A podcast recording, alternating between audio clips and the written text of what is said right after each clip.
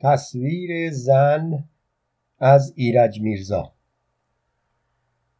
در سردر کاروانسرایی تصویر زنی به گچ کشیدند. ارباب عمایم این خبر را از مخبر صادقی شنیدند.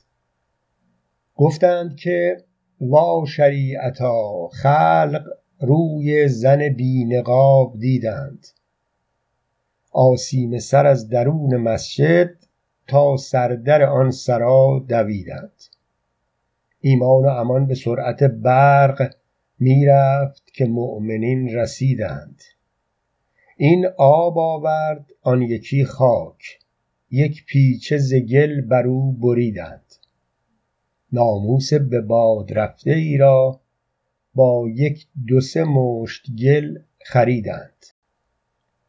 چون شرع نبی از این خطر جست رفتند و به خانه آرمیدند غفلت شده بود و خلق وحشی چون شیر درنده می جهیدند بی پیچه زن گشاده رو را پاچین عفاف می دریدند لبهای قشنگ خوشگلش را مانند نبات می مکیدند بالجمله تمام مردم شهر در بحر گناه می تپیدند درهای بهشت بسته می شد مردم همه می جهنمیدند می گشت قیامت آشکارا.